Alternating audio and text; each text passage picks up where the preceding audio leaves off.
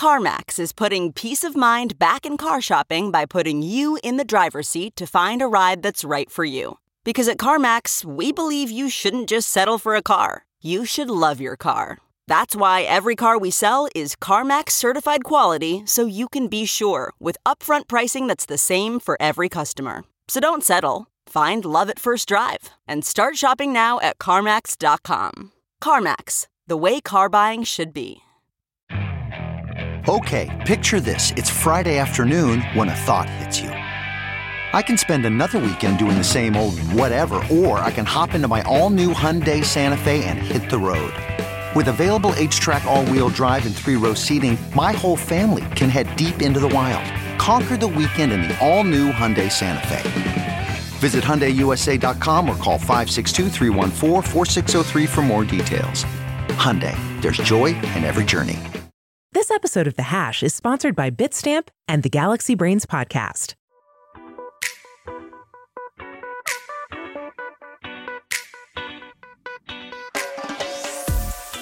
This is the Hash Podcast. Stay informed with the latest on Bitcoin, ETH, the metaverse, Web3, and more with stories that matter to the crypto world. All on the Hash for your ears. You're listening to the Coindesk Podcast Network.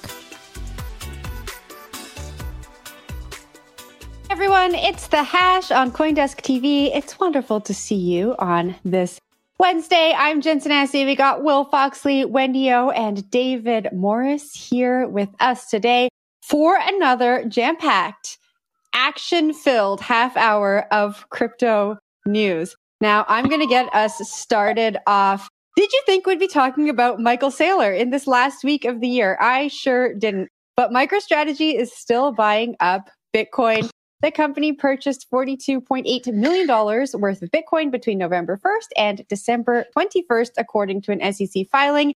And on the 22nd, the company sold 11.8 million worth of Bitcoin to offset previous capital gains. The sale marks, marks the first time that MicroStrategy has sold its Bitcoin since they began buying it in 2020. Will, I am going to pass this off to you. What do you make of this? MicroStrategy is just still going strong with their Bitcoin thesis. This headline is all wrong. We should have a completely different headline. That is that they sold Bitcoin, not bought it. Just kidding, of course.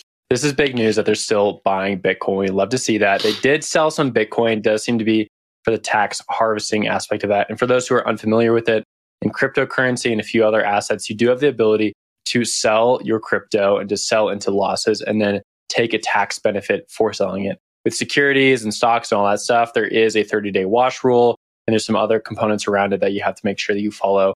Uh, and so you don't really get the benefit that you do with crypto. So for a lot of people in November and December, you see a lot of sells. You see a lot of people unloading their digital assets at the end of the year in order to benefit from a loss on uh, your digital assets and roll that into taxes for the next year, which is a great benefit of being in crypto. We'll see if that continues going to the future with IRS rules. But for right now, why not take advantage of it?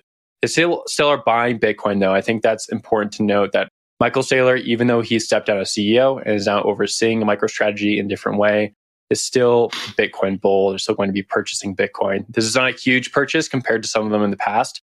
And they're still actually pretty underwater on their overall purchases based on Bitcoin's price right now.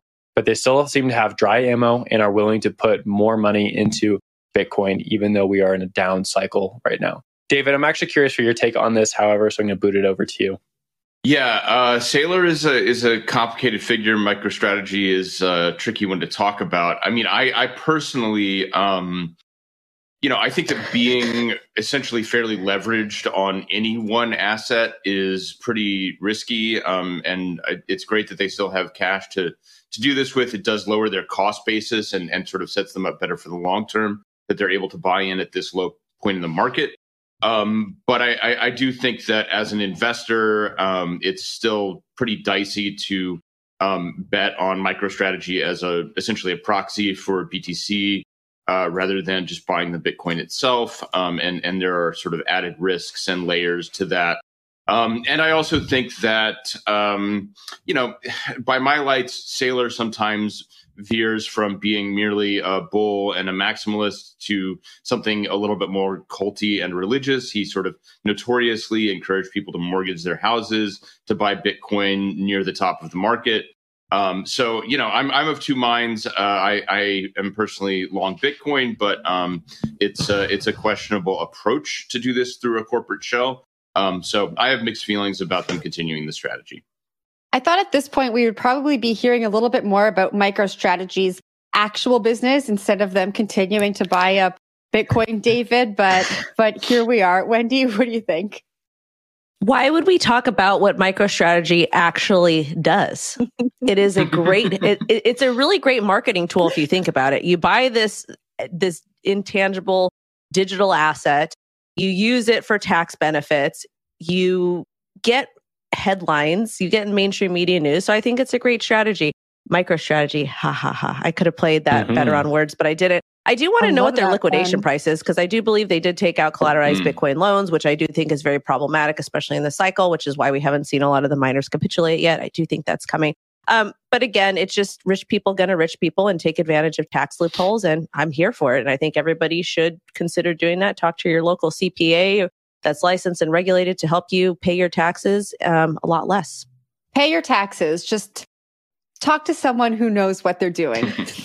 yes, don't don't do not do not um, listen to some random YouTuber or listen to a thread on Twitter. Please talk to somebody who knows what they're doing because I believe. I do. You guys remember reading about this? I think there was some other news that came out that the IRS is going to not enforce cryptocurrency um, you still have to pay your taxes, but they changed the way that they're going to do it. But it's not going. The change isn't going to occur for another year because they weren't able to figure it out. I don't have the article in front of me. I should have had that, but I didn't know this was going to go down a tax loophole.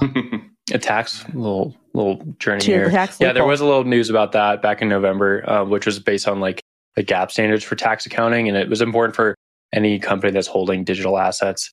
Uh, just how they like configure those taxes end of year, but I don't think it mattered a lot for like individual holders. But regardless, let's move over to David and talk next about some market manipulation on DeFi markets. Yes, uh, I will say one last thing about the the tax harvesting thing, which is uh, we are obviously approaching the end of the year, and for everybody who's harvesting losses on taxes through crypto, they're selling. So we might see, if we haven't already, a little bit of tax driven dip that will reverse in the new year. So if you've got free cash, worth considering. But the uh, the story that I am going to discuss in more depth is Abraham Eisenberg, who confessed on Twitter a few months ago to engaging in uh, what now appears to have been criminal market manipulation, was arrested in Puerto Rico. Now, I'm relying mostly on our summary here, but the substance of the manipulation appears to have been essentially wash trading with himself. Um, he bid up an asset on this Mango Markets decentralized marketplace, use that bid up, falsely bid up price as collateral for loans, uh, and then use that to drain a uh, DeFi liquidity pool. Um, he is now under arrest, and there are tons of interesting precedent here. Um, the the one that I think stands out to me is that even though these deregulated or decentralized marketplaces are not formally regulated, um, perhaps by any US entity, the things that you do on them can still be targeted if they are deemed criminal under existing uh, standards. And and wash trading and manipulating prices falsely is uh, criminal and and certainly subject to civil penalties too. Um, so so you know just because it's a DEX doesn't mean you can do whatever you want. The other thing to consider here, uh, I think, is the longstanding assertion from certain corners of the crypto space and arguably a foundation, foundational principle of the crypto space is that code is law. Um, and here, Abraham Eisenberg was using the code that existed on the DEX, um, but apparently that doesn't mean it was legal. So uh, let's go to uh, Will first with with your thoughts on DEXs and market manipulation and uh, and mangoes. Yeah, certainly. I love the summary there. It's definitely an interesting case in terms of DeFi precedents because it seems to be like one of the first cases where the US government is stepping in and arresting someone for market manipulation on top of a DeFi market.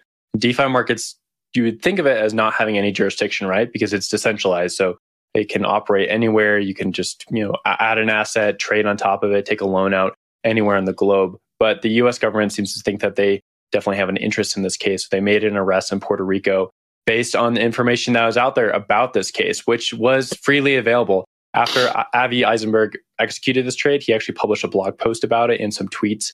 Uh, he was condemned pretty heavily by a lot of people out there for uh, exploiting mango markets in this way. This is a pretty fairly known exploitation, and a lot of people would rather have uh, this be uh, set in like a white hack, like that you're you're telling the team about this before you exploit it. But that's not what occurred. In fact, they chose to exploit it and then hand some of the funds back to Mango Markets, mm. which Mango Markets then handed back to its own traders to compensate them partially.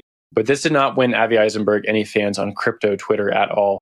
Uh, in in fact, like basically people are cheering on that he has been arrested at this point, which is a pretty interesting take from a lot of people who don't like the government, right? So I do think this is a something that's going to be uh, watched pretty heavily for people who are involved with the DeFi markets because it does set a precedent. You can be anywhere in the globe and you can manipulate a DeFi market, but the US government seems to have an interest in you. So that's definitely something to watch going forward. But Wendy, you're a trader. Let's get your take on this story.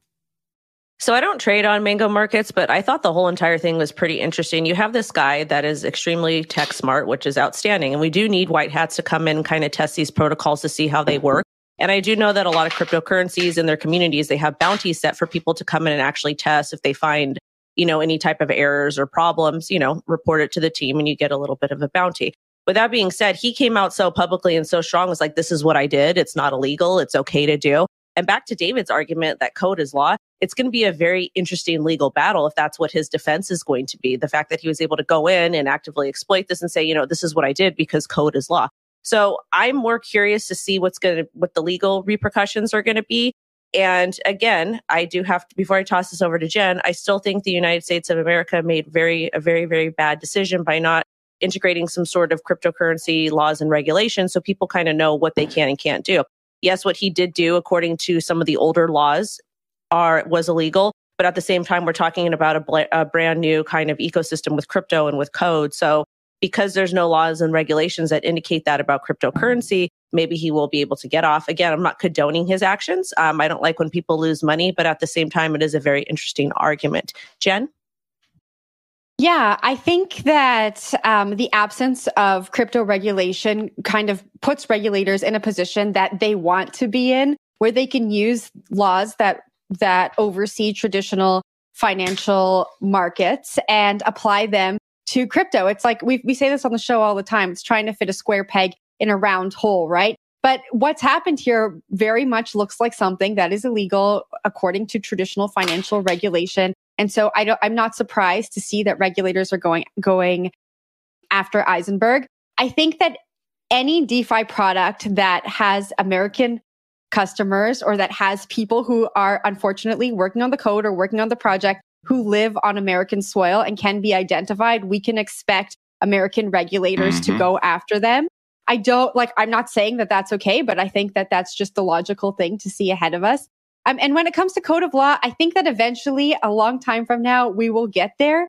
But as long as we don't have true decentralization, I don't think regulators are going to, to look at at code as law the same way that we do and the same way that so many people mm. in this industry does. And so I do think that this is going to be a precedent setting case. I don't think it's going that we're going to see the precedents set that we want to see set out of this, but I, I still think it's a step in the right direction to understanding the vulnerabilities um, in decentralized finance and the vulnerabilities with our existing law. So that's my optimistic yeah. slash pessimistic view on this. I don't really think we're going to get anywhere so uh, I think I am taking it from here. I have one last quick observation slash question for Will and or Wendy. Um, so if Eisenberg was wash trading and that was kind of key to his strategy here, is there any way to prevent that? Because you can just Sybil attack, you can just spin up another identity on any marketplace and wash trade with yourself as long as the day is long. Uh, like, what's going to prevent that from a code perspective? Do either of you have thoughts? Uh, I'm not the most tech savvy person, but I think that that's a very interesting argument is that you can just create another identity and keep um, doing the same things over and over again. So I don't know how they're going to be able to deal with that. I don't know yeah. if there's any way that smart contracts can kind of prevent this from happening, um, unless you're tracking somebody's IP. But then again, you have VPNs and all these other ways to go yeah. about it. Um, but at the same time, I think it's important to know there's bad people in every single industry and there's also bad actors. So if somebody's going to do something bad, it doesn't mean that there only bad things happen in cryptos. Um, behavior like this can be applied to any other industry. Will? Yeah, the short answer to this is oracles. You need, need a better tech stack in order to get better pricing on top of these DeFi marketplaces. As great as DeFi is, it still has a lot of problems, and you need better price information in order for the markets to operate efficiently. What we saw here really was a case of Avi being able to sell two assets between himself and himself. And at one point, he's selling it for price A and then selling it and accepting it for price B. And the difference between those prices enabled him to take a loan out and then cash out that loan and basically default on the loan to himself and end up with a mm. whole bunch of money. And this has happened in many DeFi primitives over the years. But the way that it's answered time and time again is an exploitation and then follow up with better Oracle solutions. So things like Chainlink can help, and then things like Uniswap v3, where you can just look at the pricing oracles on top of an open DeFi market that has a lot of liquidity. That can solve a lot of these lending book problems. But of course, it comes back to exploitation. You have to know about the problem beforehand. Otherwise, it's not going to be fixed. But David, I'll boot it up to you though. We got a cool mm-hmm. podcast mm-hmm. series coming from you. Tell us about that before we head yes. into the break. Yeah, rolling into our break, a really quick plug for a podcast that I am the narrator, creator, and writer of called Crypto Crooks. And we are going to be doing multiple seasons of this, doing pretty deep dives, but in an approachable format of various uh, scams and uh, other malfeasance in the crypto space over the years. We're starting with a classic, the 2018 scam BitConnect uh, which some of you will remember and some of you will not, but that is, regardless of how aware you are of it, is a amazing story.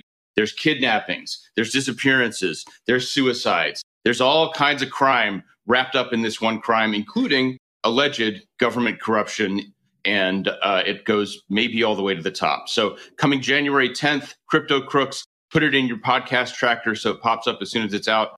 Uh, and I think uh, I don't know exactly how to transition us to the break. So if Jen has to say I'll anything take else, it away, we're on our David. way. Hey, hey, hey. Well, that that's like true crime for crypto. I love it. I cannot wait. I will have it teed up. David, okay, so we're going to take a quick break right now. When we come back, which NFT project is closing the year out stronger than we would have predicted at this time last year? Stick around to find out. We'll see you in a bit.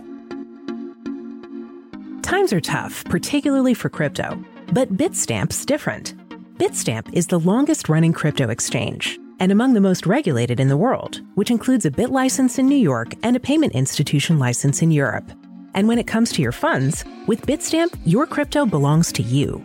All your fiat and crypto are kept 100% separated. It's why Crypto Compare ranked Bitstamp the number one crypto exchange, awarding them the highest possible AA rating. Learn more at bitstamp.net.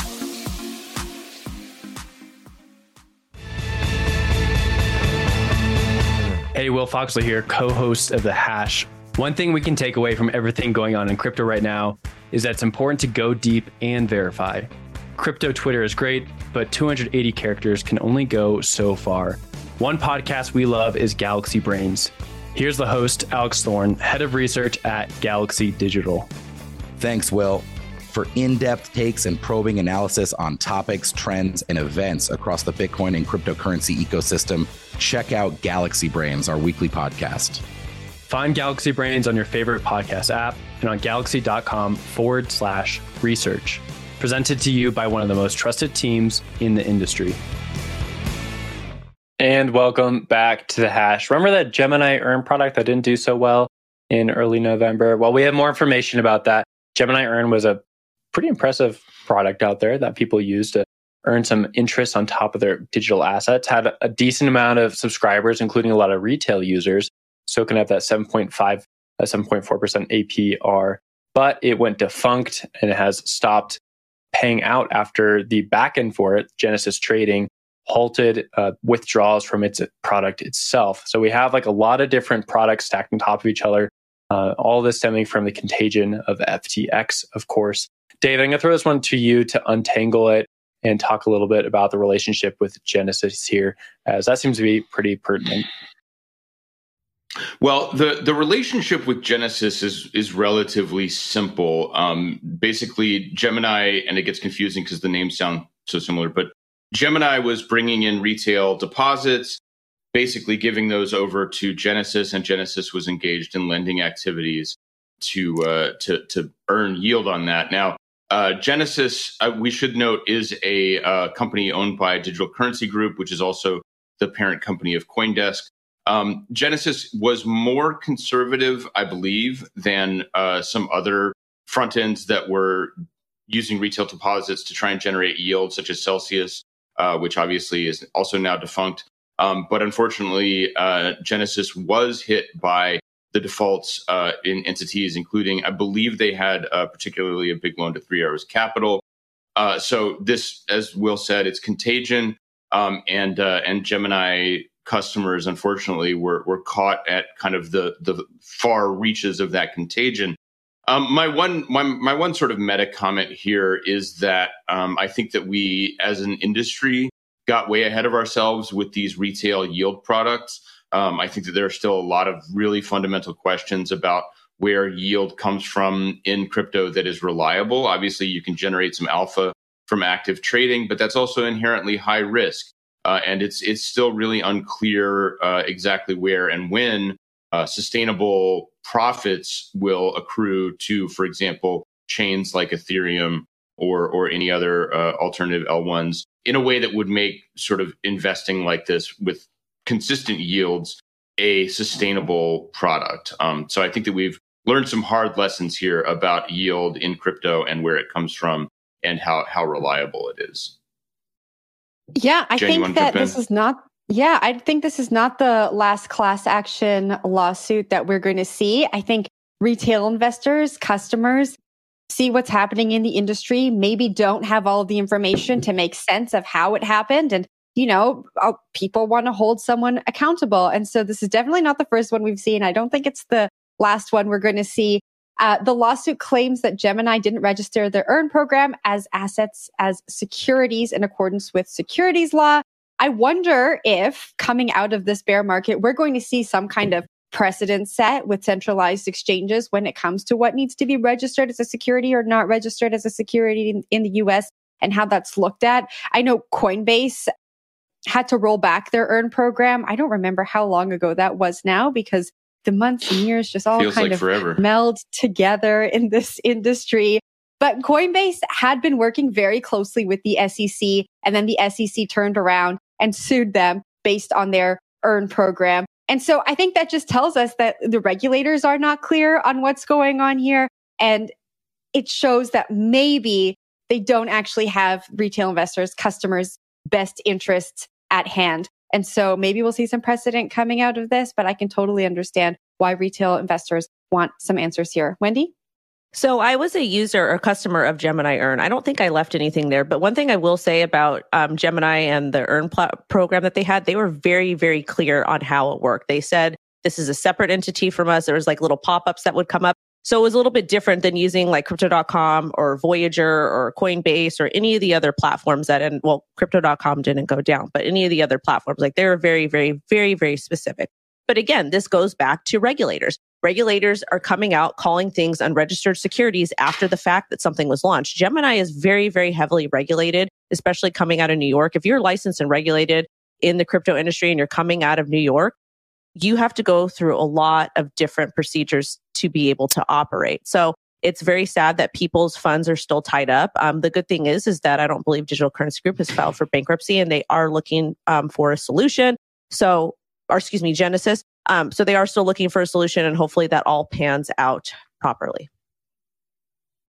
Yeah, definitely something to be paying attention to due to the class action lawsuit and the implications here with that. But I echo what Jen said. I think there's going to be more of that. Let's turn to our last story of the day, though, which is a little bit more exciting. Let's talk about some penguins. I'm so excited about this story because I love NFTs and I do enjoy trading them. Even though I don't own any Pudgy Penguins, I missed out for the second time because I missed out in 2021. But Pudgy Penguins NFTs break all time highs with Holiday Rally and also a project I am invested in, a Sappy Seals started pumping as well. reason why I'm excited about that project is because my six year old daughter picked out a little seal for her for herself. But the Penguins, they flew past Bored Ape Yacht Club and other blue chips in the last 24 hours. And I believe the floor is currently at 6.4 Ethereum. And the reason behind this rally is the community voted out the founders after alleged failed to deliver on staked goals and drained the fund of treasury. The project is now under new ownership. Netz bought the rights to Pudgy Penguins for 2.5 million and promises to build the brand. I am all for rebranding and getting rid of people who aren't doing the right thing. So I'm very excited about this project, even though I don't own a little penguin. Jen, would you like to take this? I know that you love NFTs. I don't want to give it over to Will because I don't want to hear his pessimistic. He's just going to hate on it. Yeah, let's just like keep talking until the show's over. And we're Will, just going to ignore. True. Will has Will. always been very vocal about his love for penguins. I'm going to say I was upset reading this because I never bought a pudgy penguin, and I was going to. I know, right, Wendy? So I'm with you there. I mean, if you look at all the ups and downs that this project has had over the years with the original owners allegedly taking off with the funds and then this like hero coming in to rescue the project for 750 ETH. And then the last time we spoke about Pudgy Penguins, we're talking about IP, right? The project really wants to take these penguins away from this like Web3 digital world where we're looking at these like 2D images that you can see s- scrolling on the screen there. And they want to create this like lifestyle, this brand. And last time we spoke about this, I compared it to Disney, which is maybe a little bit far of a jump. But I really do think that some of these NFT projects are really going to be able to leverage their IP, create toys, create a lifestyle, create something that can exist in the physical world. Um, and maybe Pudgy Penguins is going to be able to do that. Will? If anyone's going to do it, it's going to be the Pengoos. And I like the Pengoos for the record, Wendy and Jen. I'm a fan of these pudgy little boys. I think there's a few things that are bridging the gap between Web3 and mainstream. And that would be some of these NBA or NFL NFTs. I think if they can recover from what's happened with FTX and a few other of the defunct sports branding tokens out there, I think that can be like a real gateway for a lot of NFT products because it has some sort of physical aspect tied to it, like a, a real tangible benefit from interacting with an NFT. And I think these Pengoos are also a good indicator of that. Just as you mentioned there, Jen, uh, the new founder or the, the founders washed out. They took a lot of the treasury and left. They spent it on uh, bad ideas. A new team came in, they purchased the product, purchased the IP, and they've been using that to add some real world implementations, selling t shirts, selling hoodies, selling stuffed animals, those sort of things. And if you're able to bridge the gap with this thing, then it looks a lot like what, what Walt Disney did back in the 1930s with Steamboat Willie. And if we can do that with Web3, then some of these NFT products, I think, are going to have some legs. I really don't like the model of trading NFTs back and forth with royalties. I think that's okay. going to just trade a lot of these products right into the ground. I like the idea of using NFTs with some value, maybe for marketing purposes or other ideas. But I will say the Bayak or the, the Basie ideas with uh, what happened in with Eminem and Snoop Dogg was was not my favorite. But there are some other cool ideas out there. David, I'll throw it up to you. Actually, I think we're we're wrapping up. I will make one last comment, which is I think NFTs are going to help us keep this crypto winter shorter than it would have been otherwise. So go NFTs. Jen, anything else before we go? Go NFTs. No, thank you for watching us on Coindesk TV. Thank you for listening on the Coindesk Podcast Network. I'm Jen Sanasie, Will Foxley, Wendy O, David Morris. Always wonderful spending an afternoon with you. See you all again tomorrow. Bye. You've been listening to The Hash on the Coindesk Podcast Network. We would like to hear from you. So if you have any questions or comments, please reach out to us at podcasts at coindesk.com, subject line, The Hash or leave us a review on your favorite podcast player. Thanks for listening.